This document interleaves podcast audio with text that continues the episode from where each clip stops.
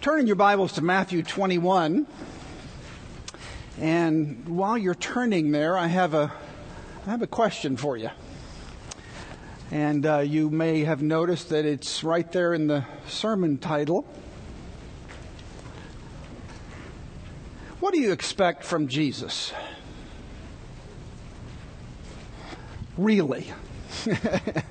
what do you really expect from the real Jesus? Today, this week, in coming weeks, in coming months, and in coming years? What is your expectation for Jesus in your life and in your heart? What we're going to see, and we're going to read the, the story, the account in just a minute, we're going to see Jesus literally riding into a perfect storm of competing expectations. Literally riding into, we'll see it in the text, riding into a perfect, just an absolute perfect storm of all kinds of expectations. Most of them are wrong about who he is, why he came, what he will do what he will continue to do. What do you expect? What do I expect? What do we expect from Jesus? Let's pray before I read. Lord God, we know that when we read your word, it is just that your word. We know that even from looking at how Jesus understood the Word. If we take the Word seriously like Jesus took the Word seriously, it will change our lives by the power of the Word together with the Spirit. You have promised that when we read your Word, when we wrestle with your word, when we teach and preach your word, when we memorize and meditate and think about and, and sing your word, you have promised that it will change our hearts and change our lives as the Spirit comes and uses that word. So we pray, Lord, that as we read, and as we walk through this passage this morning, that you would come by the power of your Spirit working through your word, and we would have great expectations. We would have great expectations, realizing that you exceed, when we really know you and understand you, Lord Jesus, you exceed every expectation. And we pray these things in the name of Jesus Christ. Amen. Matthew 21, verses 1 through 17. And now, when they drew near to Jerusalem and came to Bethphage, to the Mount of Olives, then Jesus sent two disciples, saying to them, Go into the village in front of you, and immediately you will find a donkey tied, and a colt with her. Untie them and bring them to me. If anyone says anything to you, you shall say, The Lord needs them, and he will send them at once. This took place to fulfill what was spoken by the prophet, saying, Say to the daughter of Zion, Behold, your king is coming to you, humble and mounted on a donkey, on a colt, the foal of a beast of burden. The disciples went and did as Jesus directed them. They brought the donkey and the colt and put on them their cloaks, and he sat on them. Most of the crowd spread their cloaks on the road, and others cut branches from trees and spread them on the road. And the crowds that went before him, that followed him, were shouting, Hosanna! To the Son of David, blessed is he who comes in the name of the Lord. Hosanna in the highest. And when he entered Jerusalem, the whole city was stirred up, saying, Who is this? And the crowd said, This is the prophet Jesus from Nazareth of Galilee. And Jesus entered the temple and drove out all who sold and bought in the temple. And he overturned tables of the money changers and the seats of those who sold pigeons. He said to them, It is written, My house shall be called a house of prayer, but you make it a den of robbers. And the blind and the lame came to him in the temple, and he healed them. But when the chief priests and the scribes saw the wonderful things that he did and the children crying out in the temple, Hosanna to the Son of David, they were indignant. And they said to him, Do you hear what these are saying? And Jesus said to them, Yes. Have you never read out of the mouth of infants and nursing babies? You have prepared praise. And leaving them, he went out of the city to Bethany and lodged there. Palm Sunday points directly to the Garden of Gethsemane. Palm Sunday points directly to the cross. Palm Sunday points directly to the empty tomb. Palm Sunday points directly to the resurrection. This is the first day, the first step to following Jesus through Holy Week. It's a wonderful day. We look forward to it every year. And there's no better time as we begin Holy Week than to ask ourselves our expectations of Jesus what we would expect of him. There, there is no better time to take our spiritual temperature. Where are we? What's going on in our lives? What's going on in our hearts with or without Jesus? Now, this time of year, we probably have uh, visitors, guests. Welcome. Wonderful to have you here if you're a visitor this morning. And we have longtime members and everything uh, in between. And we would have even ourselves, wouldn't we, this morning? All kinds of expectations of Jesus. You, some of you may be thinking this. What I expect of Jesus is for him to prove himself, for him to reveal himself. I'm not so sure. I don't think I know Jesus. I don't think I have a relationship with Jesus. That's fine. Welcome. We're glad you're here. Some of you may be apathetic about Jesus. You know, we have our ups and downs, don't we? Some of you may be uh, saying you're a Christian, that you are someone who's uh, born again, but you may actually live as though Jesus isn't there. You may say that, you, look, I, I, I don't have time to have, have my head in the clouds. I live in the real world.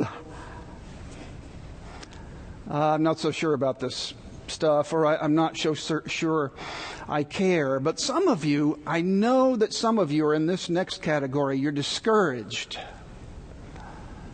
You're discouraged. You need assurance and comfort and encouragement. You, you expect that. You would like to expect that from Jesus.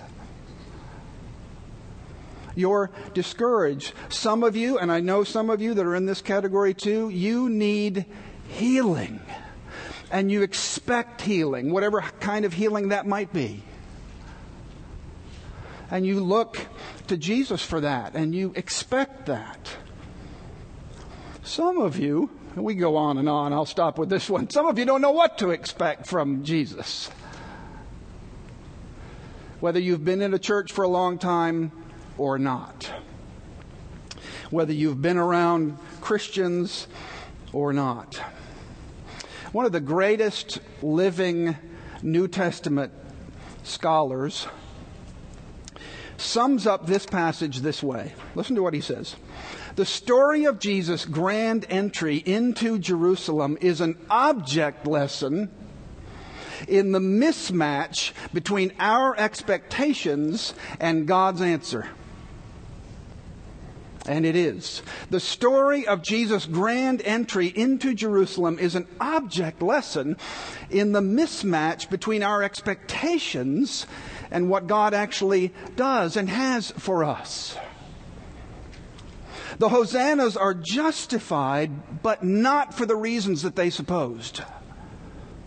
The bad news here is that the crowds are going to be disappointed. The good news is that Jesus' arrival in the great city is indeed the moment that salvation is dawning, is indeed the moment that salvation is dawning. And the first thing that flies off the page as we read this account or the accounts in the other Gospels of the triumphal entry is that first and foremost, Jesus is a king. We should expect him to be a king. You've, you've heard that before, but we've got, a, we've got a little bit of a problem there. When's the last time you stood in the presence of a real king? I won't make you raise your hand. You, you either would have had to visit some visiting monarch from somewhere or visit some other country to actually be in the presence of a real queen. Look, Americans don't do kings. We, we had a king uh, many years ago. His name was George. He didn't go so well. We don't do kings. We don't think in terms of royalty. You know, there are other countries, if you if you visited, you look at your money, there's a crown on it. You look at a coin, there's a scepter on it. You look at a, a, government building, there's all kinds of images of, of royalty and monarchy on government buildings or military uniforms. We don't have the Royal Mail or the Royal Air Force. We don't have any of that imagery around us anywhere. And yet we're told that Jesus, He's a king. He is our king. Now, if you will admit it, I'll admit it. Some of you will stay up really late at night or get up really early to watch a royal wedding. You know who you are. Uh, or, or a royal funeral, or a coronation. Or you'll go and, and watch a movie called The Return of the King, or Empire Strikes Back, or Prince Caspian, or The King's Speech. We could go on and on. We find it intriguing, don't we? We find it interesting. And even when we don't say, I'm not interested in that royalty stuff, we end up taking something like an athlete or a famous movie star and, and making that person royalty. Why? Why? Every human being that has ever lived or ever will live has been made and created to worship a king. That's what we are made for. We're made to worship a king, but we're made to have the right expectations about that king. We're made to understand who that king really is and what we should expect from him. And this passage goes a long way toward helping us understand okay, so he's a king. What kind of king? What should we expect?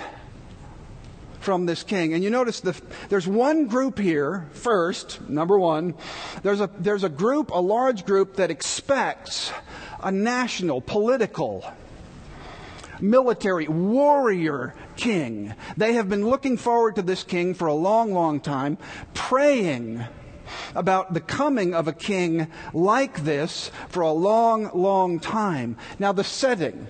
Here's the setting. The setting is the celebration, the annual celebration of Passover. And there are thousands of people coming into Jerusalem on this dusty road.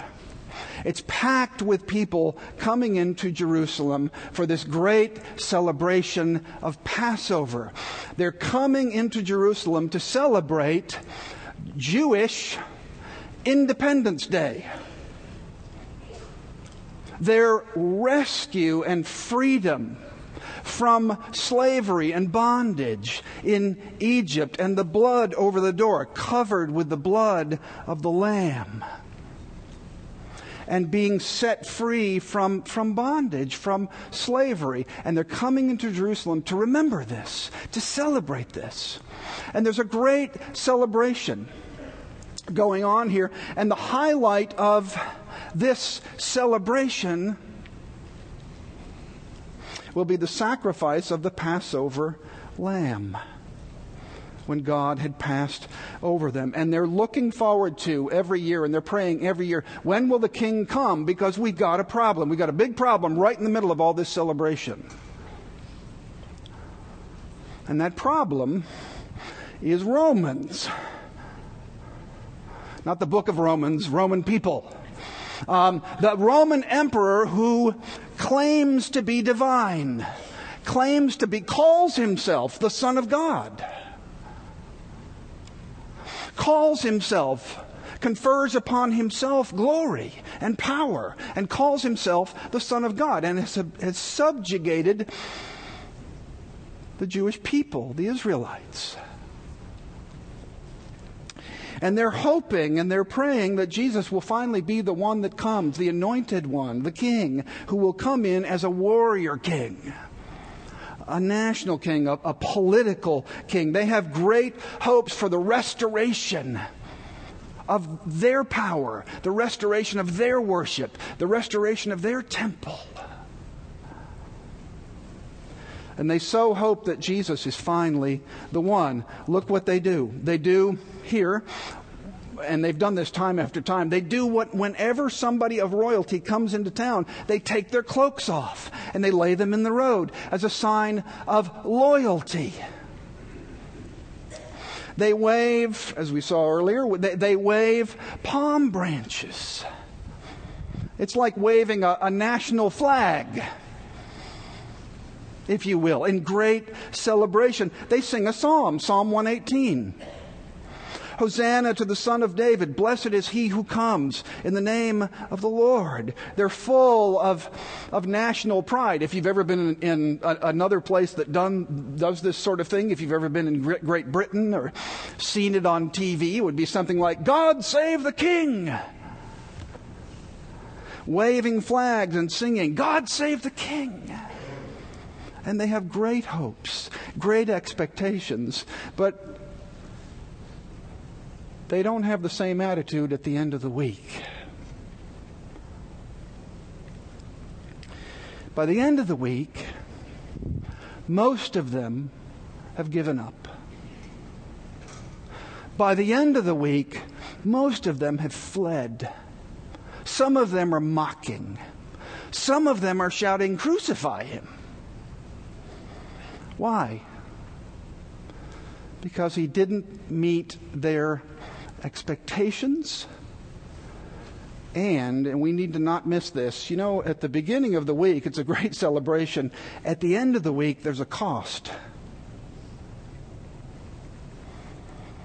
At the end of the week, there's a cost. There's a cost for following Jesus at the end of the week. Now, I'm going to give you an illustration from a movie. And please don't watch this movie to get your theology straight about Jesus Christ. Jesus Christ Superstar. You know, some of you will remember that um, uh, great theological uh, movie uh, years ago, but don't, don't go to it for your theology. But there's one scene that gets it absolutely right. Gets it absolutely right. As Jesus is traveling along the road, in, on, on the donkey along the road into Jerusalem, one of his disciples looks at him and says, Finally, we're going to get the power. finally, we're going to get the control. Finally, we're going to get the Romans. Finally, we're going to get the invaders. And Jesus turns and says this Neither you, nor the 50,000, nor the Romans, nor the Jews, nor Judas, nor the twelve, nor the priests, nor the scribes, nor Jerusalem itself understands what real power is or understands what real glory is.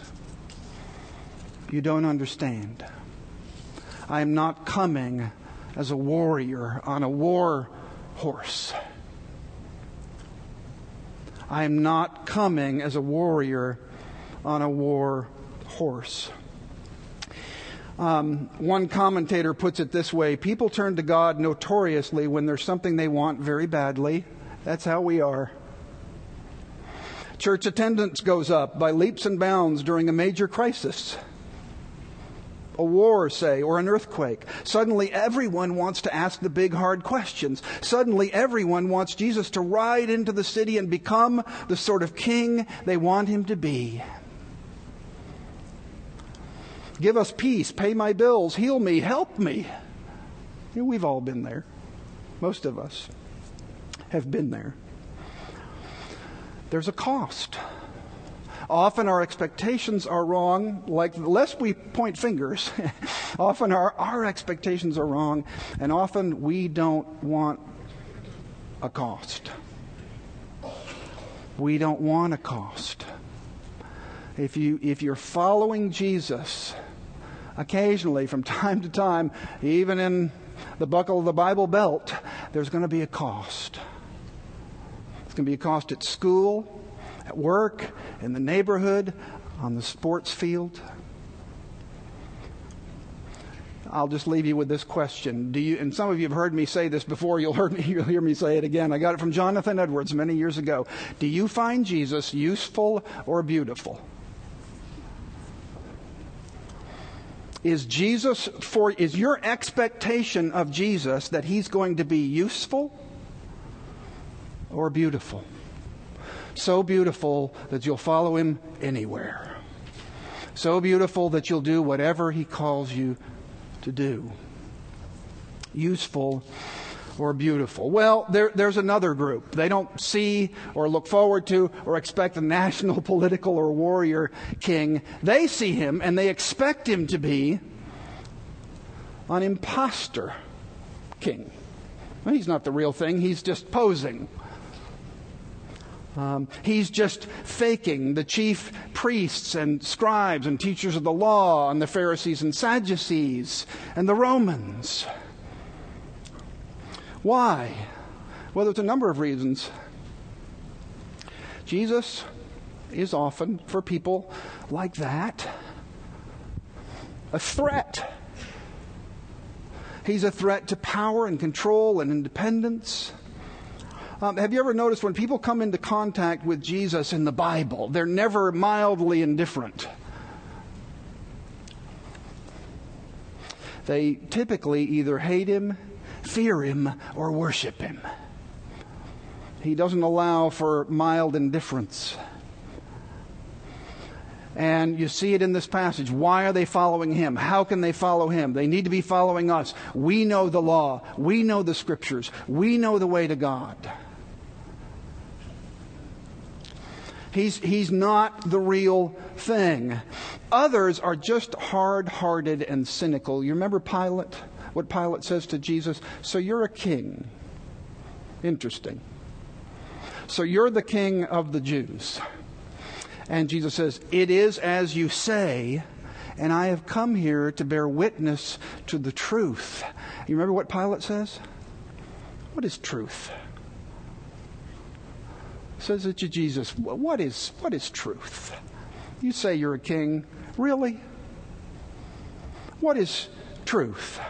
And in John 19, Pilate wrote an inscription and put it on the cross, and it read, Jesus, to mock Jesus, Jesus, King of the Jews. And so some of the chief priests of the Jews said to Pilate, Don't write King of the Jews, rather, write, This man said, he was king of the Jews. Don't write king of the Jews. Write Jesus said he was king of the Jews. He's an impostor. He's not really the king of the Jews. Remember the, the soldiers dressed Jesus in a purple robe and a crown of thorns and say, Hail, King of the Jews. You're a fake. You're an impostor. And the people standing at the cross, he saved others, he can't save himself. Come down from there. You say you're a king who saves others, and you can't even save yourself, Jesus, up there on that cross. Come down. Prove it. Come down. Prove it. And again, lest we point fingers, many of us have been there. Jesus is a threat to your independence. Jesus is a threat to your own way. But he works by his grace and mercy and love in his timing and his way. But he calls you to loyalty. He calls you to worship. He calls you to obedience. Finally, who is Jesus really? What should we expect from Jesus from this passage? Jesus is a king who is at the same time a savior. He's a he's a savior king. Now let's talk about the donkey. Uh, sometimes we miss the point. you know, thinking of a king who's a savior, Jesus, God, on a donkey coming into town, and a lot of times our initial response to that scene is to think that's ridiculous, right? We might even be tempted to, to laugh. Jesus on a donkey?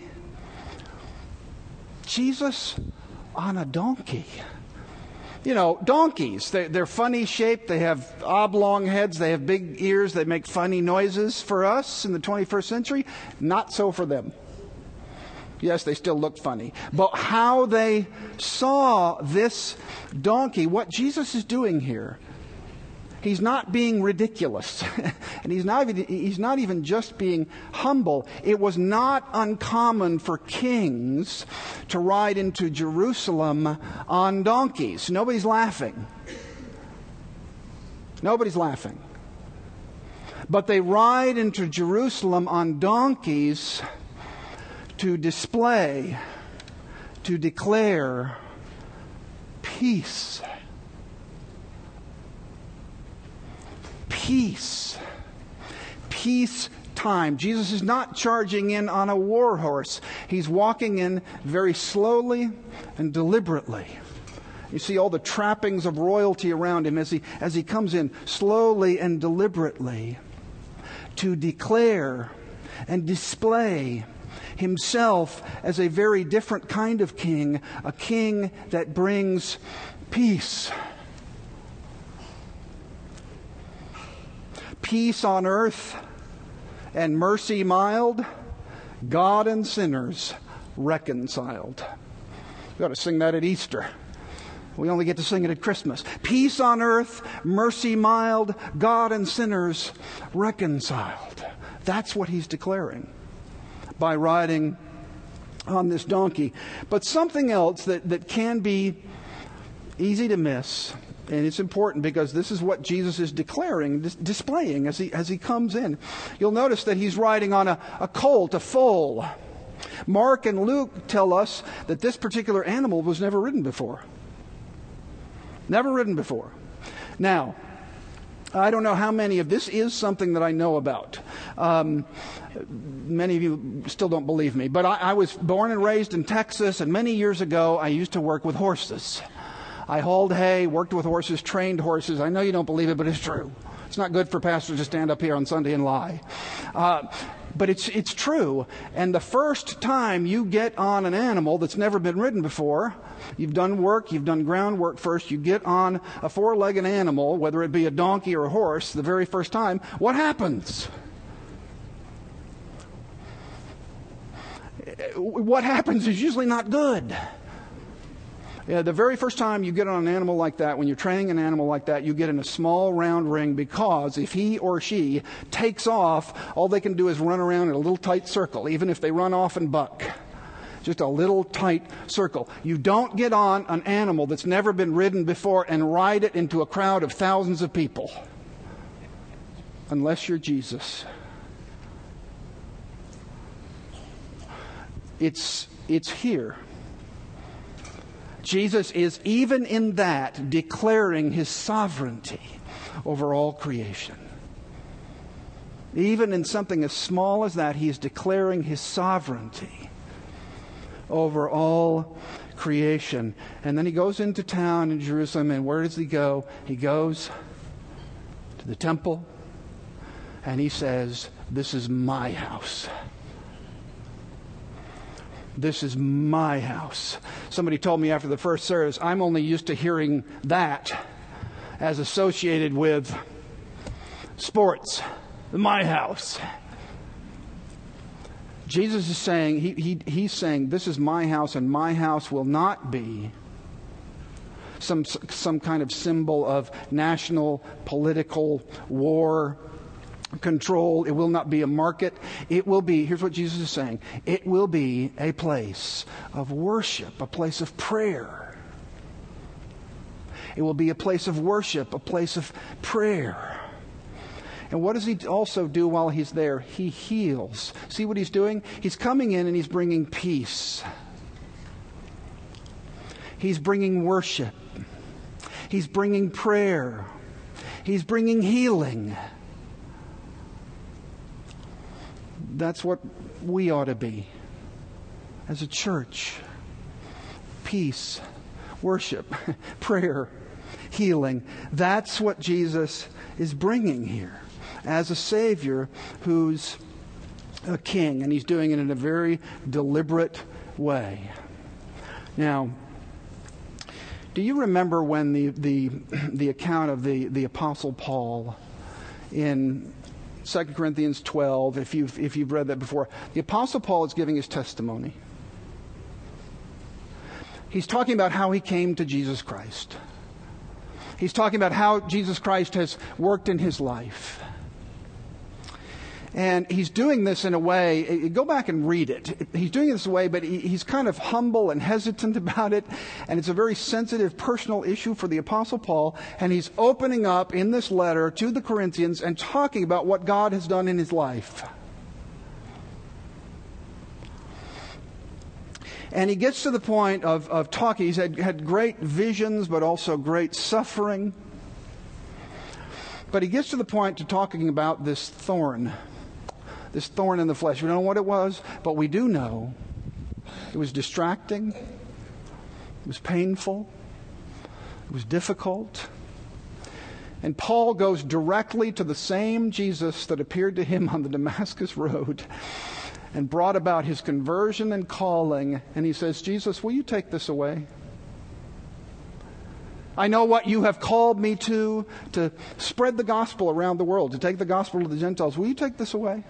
It hurts. It's hard. And he doesn't just ask once, he comes back. And he comes back. And he comes back. Will you take this away? Do you remember the answer? It's the answer that we cling to as believers.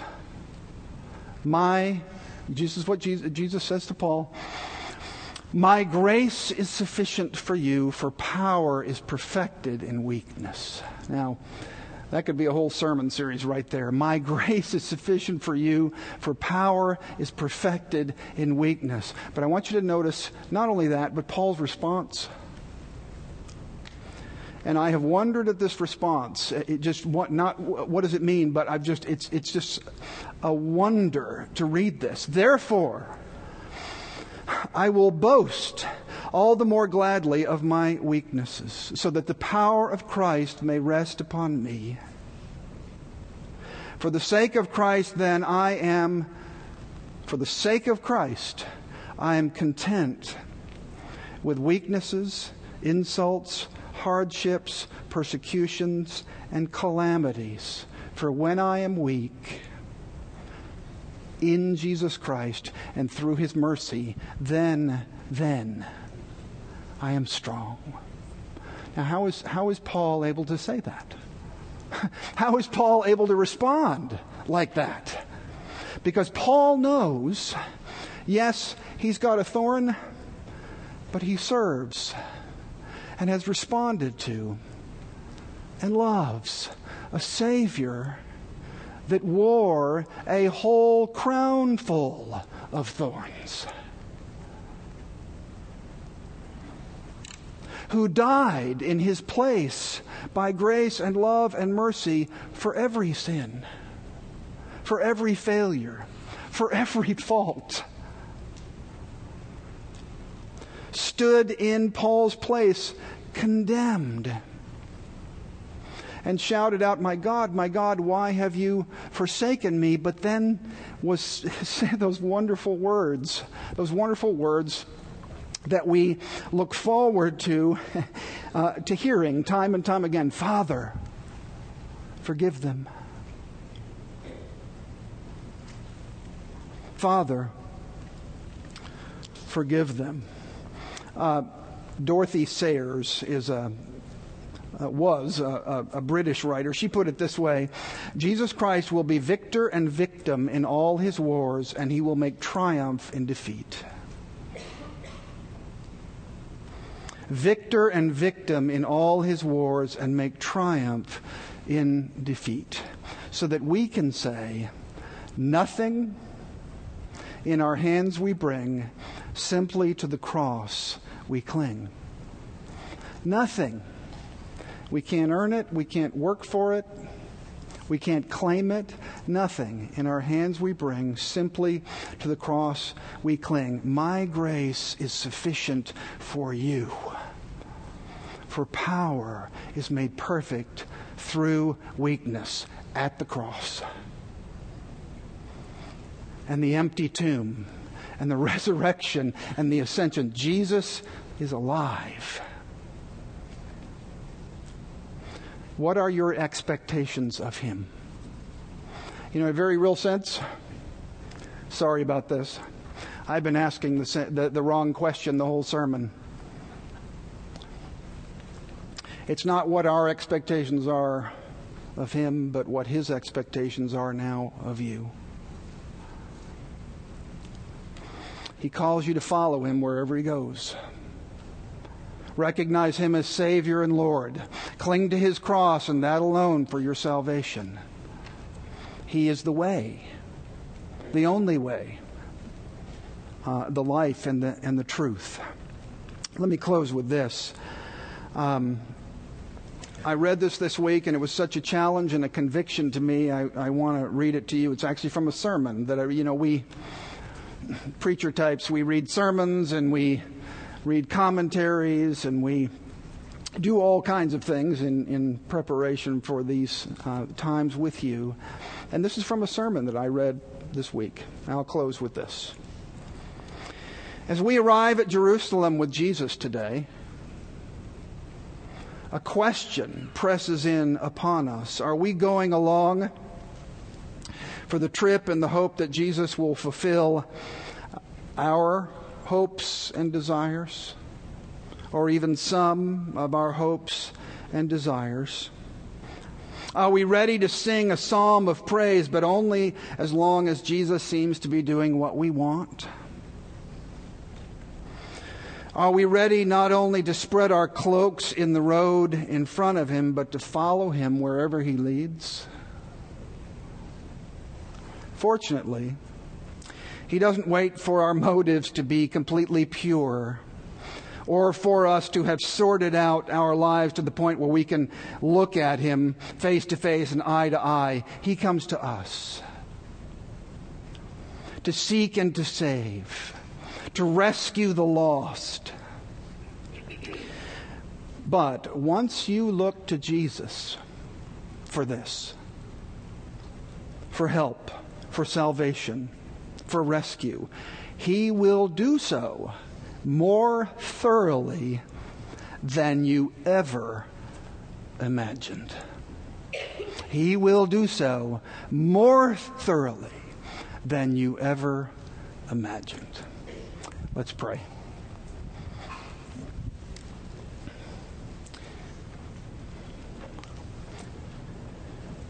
Lord God, as we pause to remember and reflect upon Jesus riding in to Jerusalem, displaying and declaring himself as a king of peace who brings prayer and worship and healing and salvation, rescue from sin and death. As we walk into this week with Him, as we walk into our lives with Him, we recognize we bring nothing to commend ourselves, to say, Save me because of this. I have accomplished this. No, we completely trust on, on Him and, and Him alone and His grace, His mercy, His life, His death, His resurrection for our salvation, for our contentment, as we saw Paul say, our contentment in our eternal life. And in response, with hearts full of love and hearts full of gratitude, we pray that we would say, We want to follow you, Jesus. Where do you want us to go?